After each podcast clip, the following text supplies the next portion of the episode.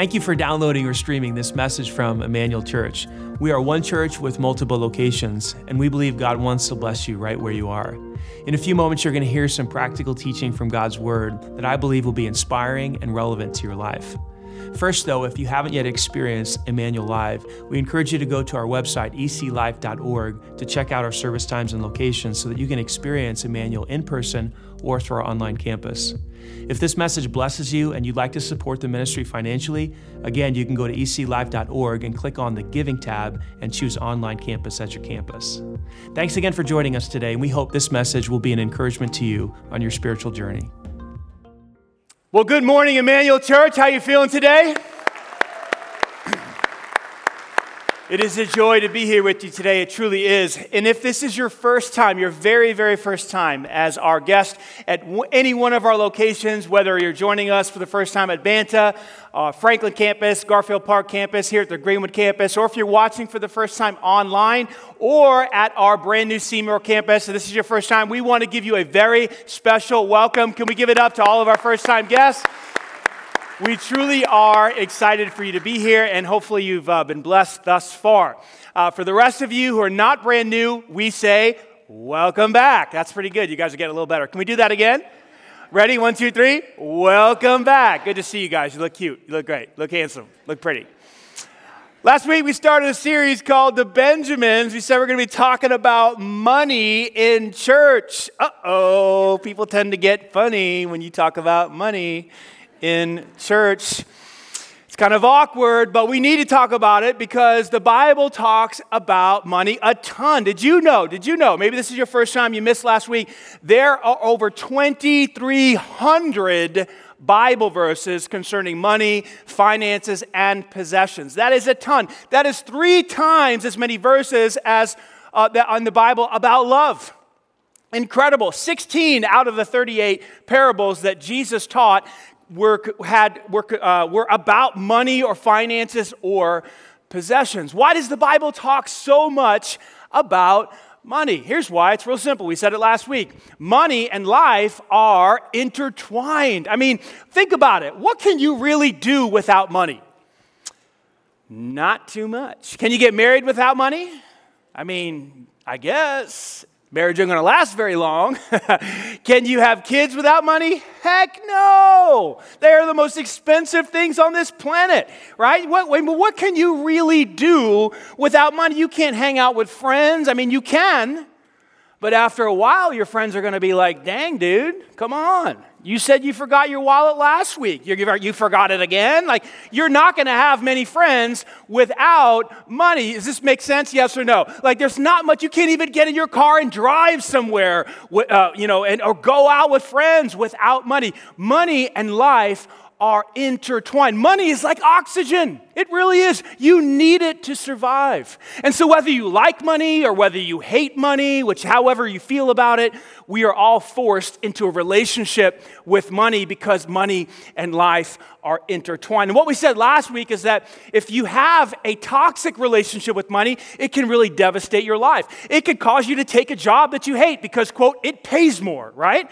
It can cause you to feel like a failure because all your peers are making making more money than you, and money is a sign of success. I mean, it, it can cause you to get into mounds and mounds of debt if you don't know how to manage it correctly, or if you think that the only purpose of money is to buy more stuff to keep up with the Joneses.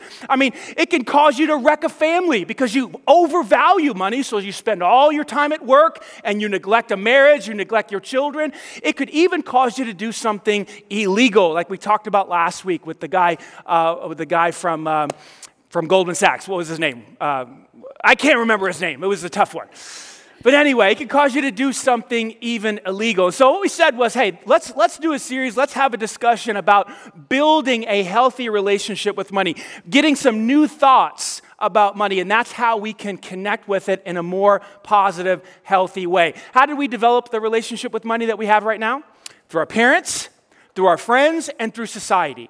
That's how we've come to learn how to relate to it. The only problem is a lot of times our parents and our friends and society gives us the wrong information about money, right? It makes you significant. It makes you important. Do all these different things, right? And so we, we said, let's look into the Bible and get some new thoughts about money. So what we said last week was that money is a test. It's a test of your character, it's a test of your love for people, it's a test of your stewardship, and it's a test of your work ethic. And so if you missed that last week, you can go back and check it out on YouTube. Today I want to give you another idea that is going to really be helpful to those of you who grew up in church or in some environment where you were taught that money was really a bad thing. How many of you heard the verse quoted that the love of money is the root of all evil? Have you heard that? Yes, and it's true. The part that we tend to miss out there or, or overlook is the love of money is the root of all evil. The Bible does not teach that money is the root of all evil. Remember what we said last week. Money is passive. If you drop it on the floor, it stays there. It doesn't have little feet or legs, and it doesn't do anything. It does something when a person picks it up. What determines what this money does is what's in my heart or what's in your heart. If I'm an evil guy, evil things are going to happen. If I'm a good guy, good things are going to happen, right? Money, money is not the root of all evil. The love of it is. It's the person who makes it bad. And so a lot of us have grown up in an environment where money has been kind of talked about in, in a negative sense. And so therefore, we feel bad about having it. We think it's a source of evil. We think that it's something that if it does come into our life, maybe we should, we should get rid of it. We, we say things like money corrupts people. We, we have a negative relationship with money. I'm going to share a couple of ideas with you today that I believe are going to set some of you free from some of those thoughts. Have you ever been in a situation where a lack of resources has caused a lot of pain in your life? And maybe you're not there now. Maybe you're older and you've been saving money for a long period of time, and so you're no longer in that type of situations, that situation. But for a lot of us, we're younger, middle-aged, and, and, and a lack of resources really touches us deeply, especially when stuff goes sideways. And doesn't stuff always go sideways? Anybody? I mean, it's just life happens, and and and and the water heater breaks, and the dishwasher goes out, and and and your kid gets sick, and, and they got to go into the, you know, and, and all of a sudden there's this unexpected financial situation that, that you don't have the resources for. Isn't that how life works? And sometimes it can get so bad that you're actually choosing between paying the rent or buying groceries and, and taking your child to the hospital or getting a procedure done on yourself that you need. And, and when you get in those spots, you can literally feel trapped. You can feel choked. You can feel desperate. You can feel angry. You're upset because this lack of resources, because of your lack of resources, you cannot fix the problem that's currently put in front of you. And I think all of us have been there at, at one time or another. My wife and I just got done uh, watching the uh, the Netflix uh, episode, uh, show called The Maid. I think it's called Maid. Anybody see that? It's real popular right now. We just got done. It's ten episodes, and and I would strongly recommend it. But there are a lot of curse words in it, and we, you know, so you, pastors can't really. I mean, it's a great, it's a good show, except for the cuss words. Anyway, anyway. The show is about this young woman who has a child with this just deadbeat dude who's emotionally, verbally abusive, and she needs to get out of the situation, and and and she leaves the house, and I won't give, give away the whole show, but she, for ten episodes, you see her struggling to get away from this deadbeat guy, and the problems that she keeps facing are problems that have to do with a lack of resources. She can't even put gas in her car. She can't even afford childcare. And it's just one problem after another problem. And and you and they do it, they do such a good job that you're watching the show and you feel her pain.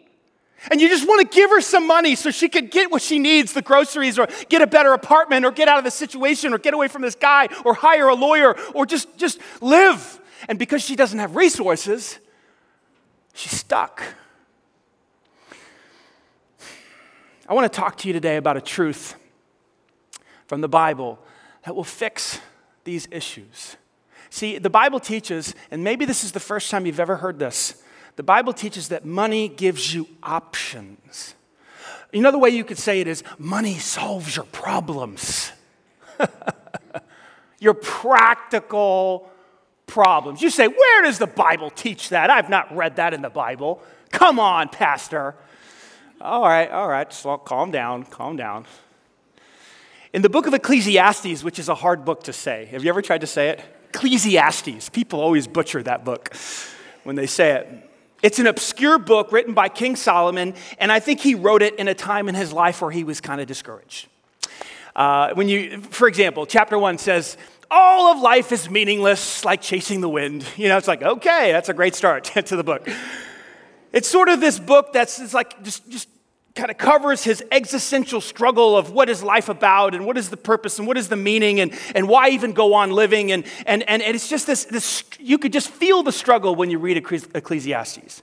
And it's filled with, with truth that is true at all times for all people in all places. For sure, there's, there's, there's rock solid truth in the book of Ecclesiastes. And then there's this other kind of truth that's kind of generally true sometimes for some people, in some situations. And you really have to use a discerning eye to kind of read which one, which, you know, kind of truth am I reading here. And I'm going to read a passage of scripture that I've never read before in the, uh, from this platform and I've never preached on. And it falls into the latter category where this is kind of true sometimes, but not always and not for everyone. You'll see what I mean in just a second. Here we go. Ecclesiastes chapter ten, verse nineteen. A party gives laughter, wine gives happiness. Like, now I know why you've never preached on this verse before. I get it. I get it. And then he says, money gives everything, to, w- to which we would go, wait, that's in the Bible? Yeah, it is. Let's break it down. A party gives laughter. I mean, that's generally true. You show up at a party, there's people having fun, they're laughing, they're connecting, they're socially having fun, whatever. But what if you partied Monday, Tuesday, Wednesday, Thursday, Friday, Saturday, Sunday, Monday, Tuesday? What if you partied every night for three hundred sixty-five? You would not have a life. You'd go broke, people would hate you, you would hate them. Yes? So, it, so this is not advocating to go to a party every single day. But when you go to a party, there's people having fun. Make sense? Yes or no? Then he starts talking about alcohol. Oh, there's a touchy subject. Wine makes you happy. Now, if you ha- are an alcoholic, if you know an alcoholic, if you struggle with alcoholism, you would be the first one to say, that ain't true, because I drink and I overdrink, and happiness is the furthest thing from my heart. And I get it, and that's true, absolutely. He's not saying drink every day, get a six-pack on the way home. And no, we all know that alcohol will ruin your life if you drink too much of it. However, however, when you have a glass of wine, it really can bring some happiness to you. A glass of wine. And then he turns to money. And he makes this audacious statement. Money gives you everything, to which we would all say, if you've been around church long enough, that ain't true, Pastor Danny. Come on, you know money can't give you happiness. Money can't give you salvation. It can't reconcile you to God. It can't help you reconcile with your spouse. It can't give you peace in your heart. It can't bring you joy. Like, there's so many things. The list of things that money can't do is, is very, very long, and I agree one hundred percent.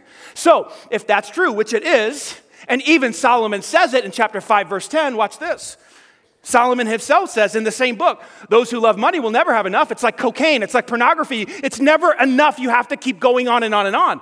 How meaningless to think that wealth brings you true happiness. He is admitting that money has its limits. But then a couple of chapters later, he says money gives you everything. What? What is he talking about? Here's what I think he means. In your notes, I wrote it like this. Money gives you the option to solve your practical problems. That's what he means when he says money gives you everything. You got practical problems. I do. Got lots of practical problems. Dishwasher goes out, right? Things happen. You need, your kids need money for books. Oh my gosh. Money for books to go to school? I thought it was public school. Right? I mean, what is that all about? Money for this, money for that. This problem, this breaks. Your carburetor goes out, right? I don't even know where the carburetor's located on a car. Somebody told me after the nine o'clock service that they don't make carburetors in cars anymore. I was like, oh. Shows you how much I know. But I've just heard in the past, my carburetor went out, so. Things happen. The other day, uh, the other day, our son came home from college, and and uh, he he has inherited the family minivan, and so it's it's great. It's a great car for him because, you know, down at Liberty, which by the way is the greatest college in America, the Bible says you will walk at liberty. I don't know if you've ever seen that verse. So he came home, he comes home, and, and we, we want to get the car safe, so we take it to the deal, you know, the place to get all get the tune-up, get it checked out, and they came back, and they said, everything looks great, just need four new tires. Four new tires? That's a lot of money. Well, because, here's, here's the thing, because my wife and I understand money and we have a great relationship with money, I'm sure it could get better. We have this thing called an emergency fund. Anybody ever heard of it? Anybody ever heard of Dave Ramsey? I know some of you love him, some of you hate him. I know, I know, I know. But we follow his little plan. We put some money in a way in an emergency fund. So when we get news like, hey, four new tires, cha-ching, cha-ching, cha-ching, cha-ching. Instead of getting all stressed out and worried about, oh, how are we going to pay for that? We say, hey, change them out. Fix the tires. And sure enough, they fix the tires. We get the car back. He gets back in the car, drives back to Liberty with two other people. And that is the power of step three of Dave Ramsey's plan. Everybody know the Dave Ramsey plan? We should all know it by heart right now, right? Step number one, save a thousand bucks. Step number two, pay off all your debt except your house. Step number three, what is step number three? Save three to six months expenses. Why? Because stuff's gonna happen. Tires are gonna need to be replaced. Money solves your practical problems. Some of you are stay-at-home parents, stay-at-home moms and dads. Summertime hits, right? Kids aren't in school. You're about to murder someone. And all of a sudden you remember you got a hundred bucks and you know, you're off to the movies you go, right? And so you solve the problem. Instead of getting committing murder, you go to the movies. These are very real issues, and money helps to solve those problems. Now, that's what the Bible teaches. That's what Solomon meant when he said money solves, money answers all of the issues. It can't do a lot of things, but it can do many practical things for you. Now, if I just ended the sermon there, that would be entirely selfish. Take care of yourself. Money solves your problems, so go get more. That would be entirely selfish. That is not where the Bible stops. It goes further than that. Guess why? There's eight billion of us on this planet. Have you noticed? That's a lot of people. And about half of them live on a few dollars a day. Did you know that? four billion people. They just live on just a few bucks a day. And so God tells us that money, yes, it's going to, you, you should get some so that you can solve your practical problems, but then you should also get some so that you can look at the problems that other people have and help them. In your notes, I wrote it like this. Money gives you the option to help other people who are in need. You say, where does it teach that? Where does the Bible say that, that you should use your money to help other people? Well, it spells it out for us in First Timothy chapter six. Listen to these words written from Paul to his young protege named Timothy. He says, tell those people who have extra money or those who are rich to do good. They should be rich in good works and generous to those, say with me, in need. Look around you. There's people in need everywhere. Always being ready, be prepared to do what? To share the money with others. Why has God put money in your pocket? It's not just for you. It's for you to be a blessing to others. I said a couple of weeks ago, money is a tool for you to bless other people. I love the story of the Good Samaritan. Uh, anybody know the story, Luke chapter ten? I, I, I feel like I talk about it a lot. It's a great story. So this, this, this rich young guy comes to Jesus, and he says to Jesus, How, how can a person inherit eternal life? Like, how does a person go to heaven when they die? Jesus pushes back and says, well, what did Moses say? And the guy quotes Moses, uh, the, the, the, the book of Genesis. Uh, love God with all your heart, mind, soul, and strength, and love your neighbor as yourself. I'm sorry, book of Exodus. He quotes him. And then love your neighbor as yourself. So Jesus, so, so Jesus just says to him, that's great. Do that, and you'll be fine. Well, the guy pushes back and says, well, who is my neighbor? Like, who, who are we talking about here? And that's when Jesus goes into the story about the Good Samaritan. He says, well, let me tell you a story. There's a guy walking from Jerusalem to Jericho. On his way, he gets beat up and mugged and left for dead. They, they rob him. They steal all his stuff. And all of a sudden, a religious guy, a priest, walks by, and he sees the guy there lying on the ground, left for dead, and he passes him by. Doesn't even stop. Doesn't even help him up. Then another man walks by, another temple assistant, another religious man. He sees him left for dead, and he walks by as well. And then this third guy comes along, this Good Samaritan. Listen to what Jesus says this third man does. Going over to him, instead of walking past, the Samaritan soothed his wounds with olive oil and wine. And then he bandaged them up. Then he put the man on his own donkey, and he took him to an inn. Some experts say it was up to seventeen miles. It was a seventeen mile walk to the inn. And then it says this. The next day, he handed the innkeeper, implying that he stayed the night with the man. So he slept over at the hotel, The next morning gets up and he gives him two silver coins. These are called denarii. I'll come back to that in just a second. Telling the man, take care of this man. If his bill runs higher, then I'll pay you the next time I'm in town. And then Jesus says to the man, who loved their neighbor? And the man replies, the third man, the one who showed mercy, the one who took care of the man who was mugged and beaten. And usually we tell this story to kind of demonstrate what does it look like to love your neighbor as yourself. And it is a great story. That's why Jesus told it. What does it look like to love your neighbor as yourself? It looks like you look at their needs and you do what's best for them. But here's the underlying principle behind that, or maybe a secondary truth that we overlook when we read this story. The reason he was able to help is because he had what? Money. The reason he was able to take this guy into town and check him into the hotel. Some experts say on the, on the short end, the two denarii, the two silver coins, was enough money to keep him in the inn for two weeks. Some experts say it was enough money to keep him in the inn for two months. Total stranger. And then he says, after, if his bills run higher, I'll come back and I'll give you more. I'll cover all of his bills. Whoa. Let me ask you a tough question today. What could the Good Samaritan have done for this man if he had no money? How could, could he have helped the way he did? Yes or no? No.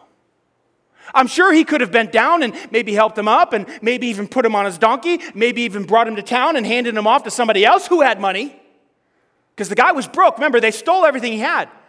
It was his money that allowed him to check him into the, to the hotel until he can be healed and recover. See, it takes money to bless other people in significant ways. Money is a tool to bless others.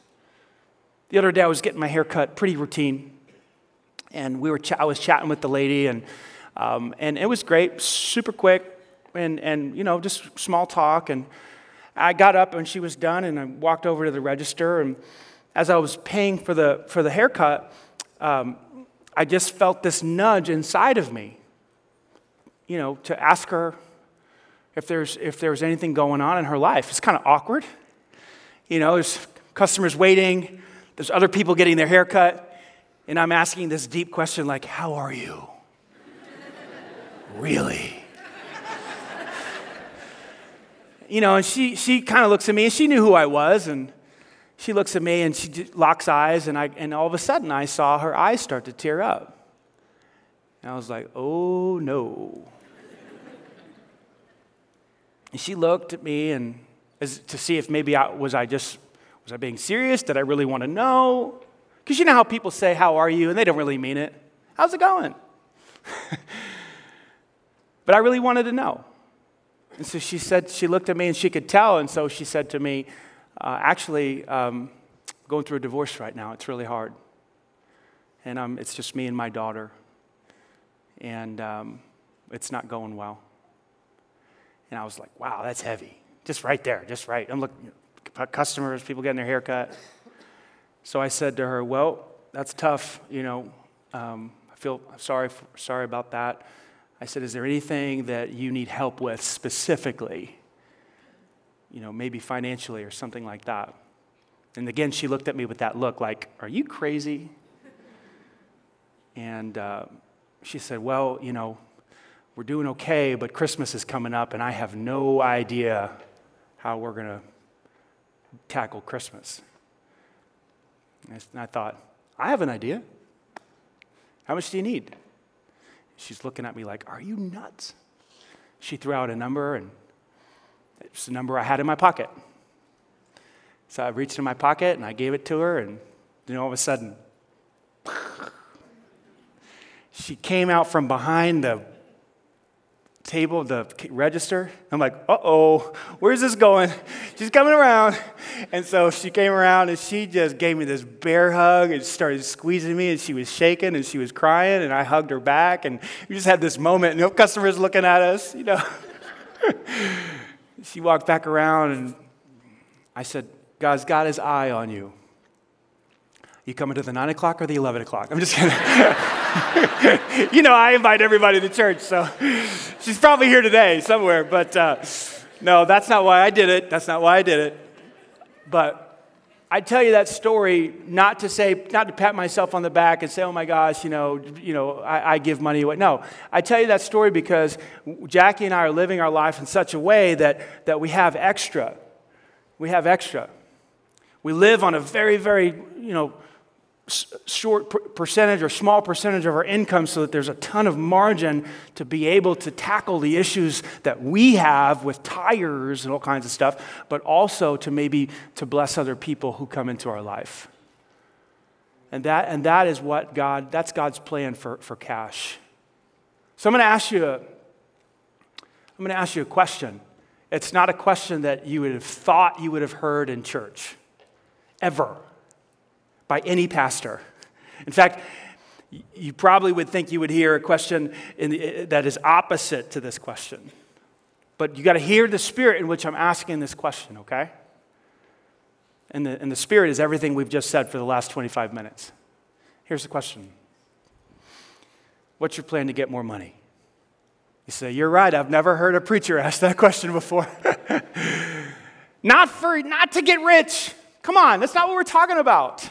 Don't send me an email about that this week, like, oh my gosh, I can't believe you tell people to go get more money. No, that's not the heart. That's not the heart. The heart is to be able to solve the practical problems in your life and then to look to your left and to your right and to solve some practical problems for your neighbors. That is the purpose of the Benjamins. And when you have that purpose for money, you can have a great relationship with it. You don't have to feel guilty about having it. You don't have to be ashamed for having, oh, I, I've got some money. I shouldn't have it. I should give it to, you know, don't tell anybody. No. God has given this to me. I'm a steward of it. It's his money, and I'm going to dish it out to those who are in need. What's your plan to get more money? Dave Ramsey's seven-step plan, simple plan. Step number one, save one thousand dollars, emergency. Step two, pay off all your debt except for your house. Step three, get three to six months expenses tucked away. Step four, fifteen percent into your four oh three B, four oh one K retirement plan. Step five, put cash away for your kids' college. Step six, pay off your house early, which I kind of disagree with. Anyway, and then step seven. Does anybody know what step seven is? It's the best one. It's the one you work so hard for. Do these all. You know what it is? If you don't know what it is, let me show it to you. Build wealth and give like a crazy person. Give away crazy amounts of money. Like, how could you give away that money? I, well, it's just, I listen, I depend, everything's taken care of. And now I'm in a stage in my life where we're just building wealth in creative ways. So it's it's it's ma- not so that we can get rich and buy more stuff for ourselves and luxury things. No, it's so that we can be a blessing machine to the eight billion people around us who need help. Does that make sense? Amen. We should not feel guilty about having money if we have money in its proper place and we're relating to it in a healthy way. It's a tool to solve practical problems in your own life, and it's a tool to bless others in your life. What's your plan to get more money? Some of you need to get a second job. I'm not, I'm not, I'm not messing around. You got to hustle a little bit more. Come on. For a time period, you got to hustle. Not forever, just until you get that six months saved. You don't have six months saved, so you got to hustle. You got to Uber. That's right. Come on. Drive down one thirty-five anywhere in the United States right now. It says, we're hiring, we're hiring, we're hiring. Okay. Go get a job, a second job, or maybe a third job. Not forever, just until you get that financial margin in your life. One of, my, one of my favorite ways to discover how to build wealth or generate wealth is by having conversations with people. I do it all the time. What do you do for a living? How do you do that? How do you make money? That's incredible. I've never heard of that before. That actually generates money for you? That's wild. Maybe I should try that. Why? Not to get rich, but to solve problems for myself and for other people. What is your plan? What is your plan to generate more wealth? Now, think about that this week. Come up with a plan. Talk to your spouse. Talk to your whoever and, and, and, and generate something. Put something together where you can build some wealth. As we wrap up, as we close, please don't tune me out. Please don't tune me out because we're going to collect a dollar here in just a second to bless that family we talked about earlier. We're going to do that in just a minute. But before we do that, I want to go back to what Solomon said money cannot do. Ecclesiastes chapter five, verse ten.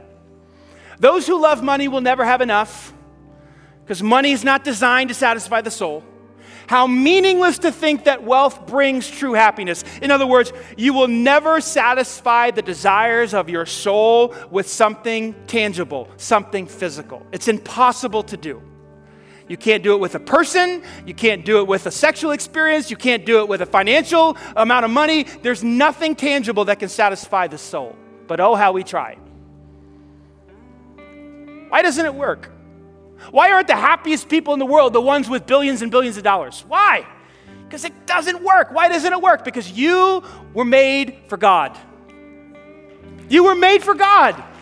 And you can only find happiness in a relationship with Him. He, you were made by God, for God. And it's only through Christ that you will find the happiness that you are looking for in your life. It's not going to come through a relationship. It's not going to come through money. It's not going to come by having a baby. It's not by, it's not going to come by changing jobs. We think it will. It won't. It'll come when you put your faith in Christ Jesus as your Savior. You were made by God and for God. And God demonstrated His love for you, that while we were separated from Him by our sins, Christ died for us on the cross. That's how the Bible says it. He stretched out His arms and He allowed Himself to be murdered. It's what happened on your behalf. And when He was murdered, when He was put to death by those Roman soldiers that day, He paid the penalty you should have paid. He paid the penalty I should have paid. But in His love and in His mercy, He says, God says to you and I, I'm going to have my Son pay the price for you. And if you trust in Him and you look to Him, you'll have your sins forgiven. When I was eighteen years old, I made that decision, changed my life. How about you? Maybe today is your moment. Will you look at Christ and His sacrifice on the cross, and you ask Him to forgive your sin, and you ask Him to be your Savior? You've been chasing money, you've been chasing other things, and you realize it's, it's never ending and it'll never satisfy. And today you need Christ. I'm going to say a simple prayer. Take these words, make it your own prayer, reach out in faith to God. Let this moment be your moment in time where you put your faith in Christ. Will you pray with me if you feel led to? Just reach out in faith and say this. Dear Jesus, thank you. Thank you for laying your life down when it should have been mine. Thank you for taking on the penalty of sin that I should have paid. Thank you for canceling the debt that I owed. Thank you for grace. I ask you to cleanse my, cleanse my soul, wash me, make me as white as snow. Be my Savior today. With the little faith that I have, I reach out. Fill my heart right now with your Spirit, with joy, with peace, with happiness. Be my Lord, my God. And from this day forward, teach me to follow. Teach me to obey. Teach me to trust. Teach me to honor you, to love you, to keep you on my mind and heart at all times. I pray this in Jesus' name. And everybody said, amen, amen. Can we give God glory, church? All of our campuses. Let's hear you, Banta. Let's hear you, Franklin. Let's hear you, Garfield Park. Come on, let's hear you, Seymour. Let's hear you, Greenwood. God is doing a great work here today. Hey, if you trusted in Christ today, whatever campus you're at, if you're online, we would love to put a starter kit in your hands. Inside this starter kit, we call it our Save Box. There is a Bible with a Bible reading plan because it's designed for you to read it. And uh, there's a mug in here to say congratulations, to get you started drinking coffee if you don't drink it. And there's also some information in here about how to connect to the church, small groups, baptism, all that good stuff. So if you prayed to trust Christ today, text the word SAVE to six five two four eight. Grab one of these at the information booth at your campus. If you're watching online, you can fill some information out. We'll send one to you in the mail. Can we give God glory one more time, church? Amen. Come on, nice and loud.